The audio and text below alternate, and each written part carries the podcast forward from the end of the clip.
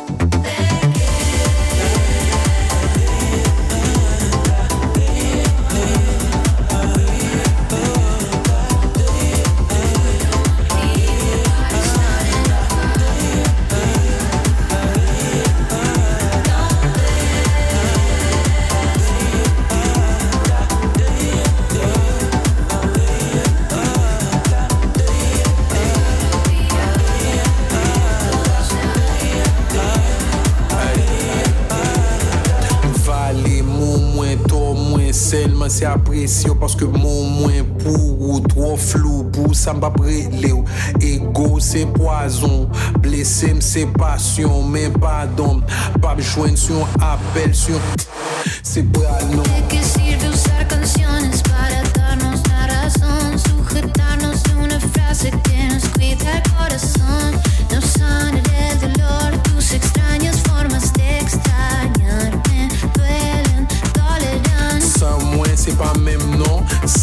C'est pas même bon, c'est pas même non. Sans moi c'est pas même genre ou toxique, moi mélodrame. So deep, so sick, so sweet, so meloman, so cheap, so. ¿Para contar las penas que en mi cuerpo despertas? Si no quieres escucharme, si buscar convertirme en tu enemigo mendigo de tu vano juicio. Y aunque Y quizás nuestros dolores nunca sean los mismos.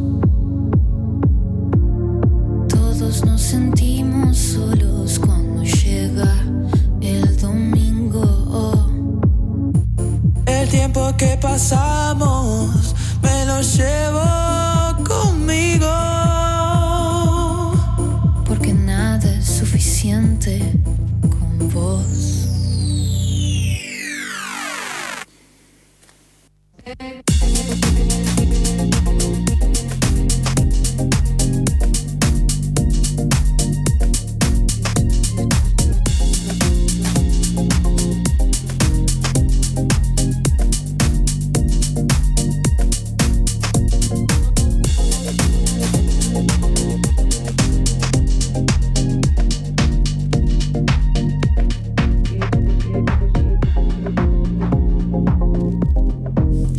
Metemos en el universo, escena UNR, un nuevo martes en Falso Vivo. Estamos en vivo con Neptuniana Serenela Carrión en el estudio Juane Vaso. Bienvenida, Neptu.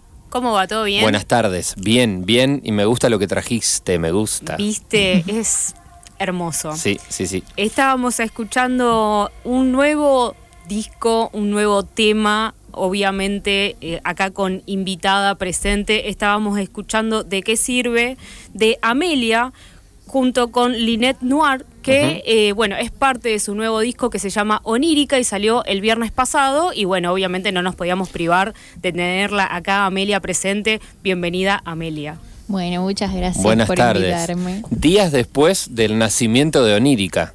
Sí, ¿eh? Gracias. gracias recién por- nacido. Ahí está, recién, recién conoce el mundo este Ay, nuevo sí. disco, esperado, por lo menos por nosotros seguro, ¿no, Neptu? Obvio. O sea, veníamos Sí, hablando sí. de eso. Eh, había un tema, ¿Cuánto cotizará mi alma? Lo hemos escuchado eh, también dentro de Escena UNR, también en, en el formato programa que tenemos, pero estábamos esperando el disco. Así que eh, gracias por, por este rato. ¿Vos lo estabas esperando? Yo sí, muchísimo. Estaba muy ansiosa y. mm, O sea, en el. Antes tenía ganas de que salga y todo estaba como, ay, por favor que salga. Y en el momento en el que salió me puse re mal porque dije, ay, fue re divertido hacerlo. como que, no sé, quiero que me quede un ratito más de ahí. ¿Cuál crees que es la particularidad del disco de nuestra parte? Incluso lo decíamos dentro de otro, eh, eh, otro de los bloques del programa cuando abrimos, eh, empezar a escuchar a Amelia cantar en, en español, Mm. que es algo importante del disco. Sí. Eh, ¿cómo, te, cómo, ¿Cómo viene eso? Bien, em, fue muy terapéutico. Ah, no, pero em, fue más que nada, vieron que yo- ustedes me han preguntado también por el tema del idioma y siempre digo, no sé, porque me dan ganas, ¿viste? Me, me surge así. Y ahora fue más como un desafío, como decir, eh, tengo, que, tengo que hacerlo porque, eh, no sé, de tanto ir a recitales y demás, de, de consumir eso, eh, el vivo, digo, está buenísimo que la gente pueda entender lo que estás diciendo, que la gente lo pueda cantar. eh, y a veces el idioma es una barrera. Me gusta eh, esto que estás diciendo, o sea, lo ves desde el lado de el público, no Sí. tanto del lado de la, de la composición, que vos siempre has eh, contamos, Amelia tiene discos anteriores, has producido en inglés, o sea, vos escribías en inglés tus canciones, y ahora estás pensando en el lado del público, en la escucha. Sí. Sí, eh, tanto por el público y también para mí para sentir que hay un intercambio, no solo de lindo, porque a veces siento que eh, si bien, bueno, a la gente le gusta cómo canto y demás, y mis canciones y las melodías, hay algo más. Y yo siempre fue a lo que me interesó, las letras y, y eso, y, y esta vez fue como una idea de quiero transmitir algo puntual. Eh, y bueno, eh, el idioma era lo primero. Sí, por ahí lo que tiene el, el castellano o el español eh, es que, y sobre todo, tal vez para nosotros, los las les argentines, eh, esa cosa sentida, tenemos una cosa con las letras y sobre todo en Argentina, o sea, una calidad siempre de letras, de composición que, que, ah, es Claro. muy reconocido en el Recordamos mundo. a nuestros ídolos musicales mucho por lo lírico, Por las- mucha... Claro, sí, total. Y la verdad es que le, para mí le da un plus. Obviamente sin descartar todo lo anterior porque es increíble, todos tus discos son buenísimos eh, y de hecho este disco no rompe para nada con la estética de los otros eh, anteriores, si bien, bueno, tiene una búsqueda particular, pero no rompe, digamos, con todo lo demás. Eh, yo creo que se siente, llega mucho Sí. este disco.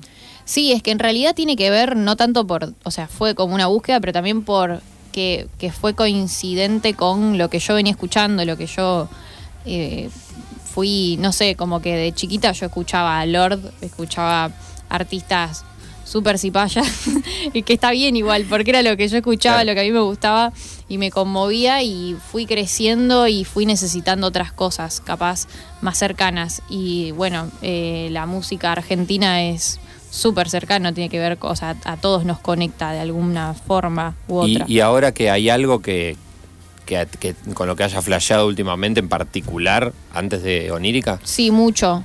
Eh, escuché, bueno, algo que me hizo replantearme esto fue como es- escuchar Babasónico y decir, qué hijo de pu- ¿cómo Ah, bueno, arrancaste, claro, una vara Arrancaste, alta, pero, claro, muy Y arriba. Bueno, así hay que arrancar. pero está muy bien, claro. Es como, Tipo, eso te, cambió tu perspectiva de cómo escuchar la música, es decir, Sí. escuchar la letra y decir, che, están Sí. usando este idioma para decir estas cosas. Además de que, bueno, eh, Santino es muy fanático de, de Babasónicos y todos mis amigos, y era como, no, porque este tema lo hizo por tal cosa, y yo era como, ah, buenísimo, o sea, como que me pareció un mundo increíble que yo como nunca lo, lo descubrí, bueno, lo descubrí tarde, no tarde, pero lo descubrí más grande y me flasheó. Eso, no sé, también Santiago Motorizado, em, Charlie mismo. Fue como redescubrir todas esas cosas que mismo yo las venía escuchando, pero no le prestaba atención porque me- atraían otras cosas. Ujú. Y analizarlo fue como decir, ¿cómo hacen para describir estas cosas tan simples? O a veces, bueno, Dargelo es más compleja, pero que te llegan de una manera simple a vos, Sí. que la podés entender, las podés, no sé, eh, reconfigurar, por así decirlo. Y, y a partir de ahí, ¿qué hiciste o qué recordás que hiciste? ¿Te pusiste a escribir, o sea, dijiste, bueno, vamos a hacer una serie de temas, voy- quiero tener muchos temas en castellano para poder hacer un disco? O, o fue- o se fue dando y de repente fue un, fue un disco? Sí, con el primer tema dije, bueno, ya está, voy a tratar con uno. Y sí, desde el lado de quiero escribir sobre cosas, justamente eso, que capaz cuesta eh, llevarlas al lenguaje y como un desafío también hasta eh, tipo terapéutico, sí, como de... eh, no sé, iba a la psicóloga y le decía, tipo, no, quiero hacer tema en español. y como que todas las cosas que yo hablaba con la psicóloga era como, no por cosas personales, pero más por sentimientos, como describir Claro. sentimientos muy puntuales. Mismo decir, quiero escribir desde el enojo, desde Total. esta sensación que, porque yo no es que soy todo para nada, soy como, ay, lloro. y Bueno, listo. claro, porque recordamos que No. Amelia, que nosotros escuchamos desde lo primero que salió de Amelia en este programa, era una chica con un ukelele, digamos, era como había un concepto ahí, había algo que era como Sí. fue fueron tus inicios, pero claro, pasó tiempo también de eso. Obvio, no, igual sigo siendo esa, eh, no toco más el ukelele, pero, pero sí, soy, o sea, me gustan, eh, me gusta todo lo justamente onírico, que por eso usé esa palabra, como bueno. de, en- no sé, envolverlo con eso de lo in- del inconsciente, y dem- pero lo pensé desde ese lado más, del, del mundo de los sueños, siempre me gustó pensarlo de esa manera, pero pensé más del lado del inconsciente, de todas esas cosas que están como muy puras de la mente y que es como... No hay voluntad sobre ellas. No, y que no son lindas a veces, para nada. No, no. A veces, como, como decías vos recién, a veces habitar el enojo, la decepción, eh, la frustración incluso. O Sí. sea, es- es- no es tan simple habitarlas, porque a veces las No. sien- uno las siente y se las guarda o las desplaza, o también por, porque vivimos rodeados eh, o bombardeados de eh, tener que no mostrar esas cosas o Sí. mostrarlas en ciertos ámbitos de ciertas maneras Sí. y no de otras. Entonces, me parece como interesante cómo planteas esta búsqueda de... Sí, Que, que además es una pregunta por el- el- lo artístico en sí, ¿no? Es decir, ¿cómo Sí. cuento esto? ¿Cómo lo muestro? por ese lado y también por mi vida, tipo, fue como decir, ¿por qué voy a poner en Twitter que estoy enojada por algo? O sea, como que, Claro, que sí. encima es mucho más complejo que, nada, estoy re enojada porque tal y tal cosa. Es como que uno lo pone como de una manera graciosa para que el resto se ría y es como, ah, jaja. Y no ofender Y a uno, realidad- claro. Sí, en realidad es como sentís algo horrible adentro y, y no es tan así. Y, y es mucho más, eh, no, no sé, más, más puro que, que un chiste boludo. Claro. Entonces dije, bueno, quiero buscar ese porque no es que solamente estoy un poquito enojada o no sé, tiro esto y me olvido. No, uno si está enojado o, si- o lo que sea que siente, está angustiado, está enamorado, lo que sea, es mucho más intenso, mucho más profundo que una, un tweet o algo así. Te quiero preguntar antes de que escuchemos el próximo tema sobre eh, la grabación de esto, porque recién hablábamos de ponerte a componer y escribir en castellano. Y después cuando te encontraste ahí cantando, eh, cantando esas canciones y grabando este disco, eh, ¿cómo lo viviste? Ay, re lindo. Eh, me re gustó. O sea, más que nada porque la producción fue como muy entre amigos eh, y con las personas que, con las que yo comparto la mayor cantidad de tiempo. Y, y después grabarlas en el momento de, no sé, tener que, bueno, mismo grabar las voces fue como, bueno, todo este desafío que yo tomé no es mío solo, es de, o sea, ya es algo que es más grande eh, y, y está re bueno eso, compartirlo de cierta manera. El disco se llama Onírica, estamos hablando con Amelia, Amelia Zagarduy, por las dudas. Eh, lo que escuchamos primero era de qué sirve Neptu. Sí. Vamos con uno más, así seguimos charlando un poquito con Amelia y después nos cuenta dónde se presenta el disco Dale. eh, para saber un poco más. A la sombra del mar es lo que elegiste. Antes eh, eh, la colaboración era del Linet Noir, ahora es de Kundo, ¿sí? Así es. de las aventuras y Bats.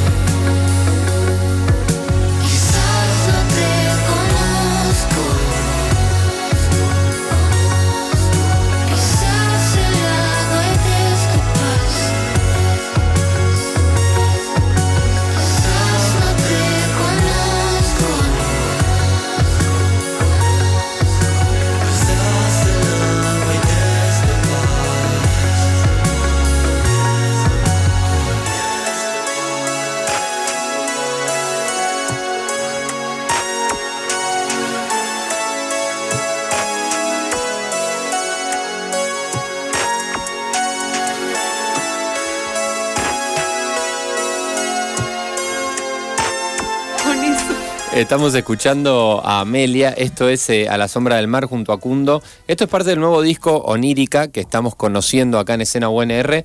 Este tema que Cundo le agrega, ahí la porta, digamos, algo muy interesante, me sonó muy seratiano y a la vez muy García, ¿no? ¿Vos sabés que Ese, sí? ese final, también esos sonidos, esa forma de usar los sintes, me parece que tiene mucho de eso. Sí. Eh, hay, hay una recuperación de lo, de lo nacional ahí, de este- desde el pop nacional podemos decir. Sí, sí, de hecho ¿No? volví a escuchar Cerati y Bocanada, fue como... Bo- Muy bocanada, muy bocanada. Sí, sí, no- está qué lindo. Bocanada. Gabo es muy fan de Y sí. Cerati. Él, so- él lo podía reconocer. ¿Qué disco, qué disco bocanada? ¿Qué, qué te pasó al escucharlo? No, dije también, que hijo de- No, pero dije, ¿cómo puede ser que el loco producía ya como queremos producir ahora? Ah, o mirá, sea, a partir claro. de samples, a partir de. No sé, y tan fino, tenía un gusto muy lindo para los sonidos. Fue muy flashero escucharlo así, críticamente, tipo, de vuelta. Bueno, esas son todas las búsquedas que tiene Onírica, un disco que invitamos a escuchar nosotros. Escena UNR eh, lo va a pasar completo, ¿sí? Sábado 19 horas por acá por Radio UNR. Antes de cuánto cotizará mi alma, de tema que ha sido también la, eh, bueno, el adelanto del Así disco. es. Quiero que hablemos de la presentación del disco, porque ahora hay que ponerse a tocarlo en vivo. Totalmente. No es menor. No, no, para nada. Eh, bueno, el sábado de 25 de la semana que viene tocamos en el Galpón de la Música junto a Fermín Zagarduy, eh, el que también produjo el disco, Eh, pero toca con su proyecto, eh, Proyecto Jacobino, que es una banda de Buenos Aires, y Juana Maidagan, eh, que es de acá también, de Rosario. Qué piola. ¿Cómo estás con, con esto de pasar eh, estos temas ahora al vivo? Eh, los estuve tocando antes, eh, como testeándolos. Eso estuvo bueno también porque podíamos probar la producción mismo en el vivo para ver cómo funcionaba. Vos lo, eh, Ah, claro, has hubo tocado una fecha, algunos, Hubo sí. una fecha donde vos adelantaste que eran Sí. temas que iban a Que se salir. venían. La de Lichi eh, con Sí, es Mi verdad, Amigo con Mi Amigo Invencible, Invencible. yo abrí Ah, toqué algunos sí. temas. Eh, ahora están más finos, suenan un poco mejor. pero bueno, estuvo bueno eso, la experiencia y ahora tengo ganas de más que nada festejar, siento yo. Claro, nada menos que la presentación de un disco Totalmente, también. Sí. Lo sí, cual sí, siempre se celebra. Sí. Bueno, Amelia, eh, invitamos a escucharla. El disco es onírica.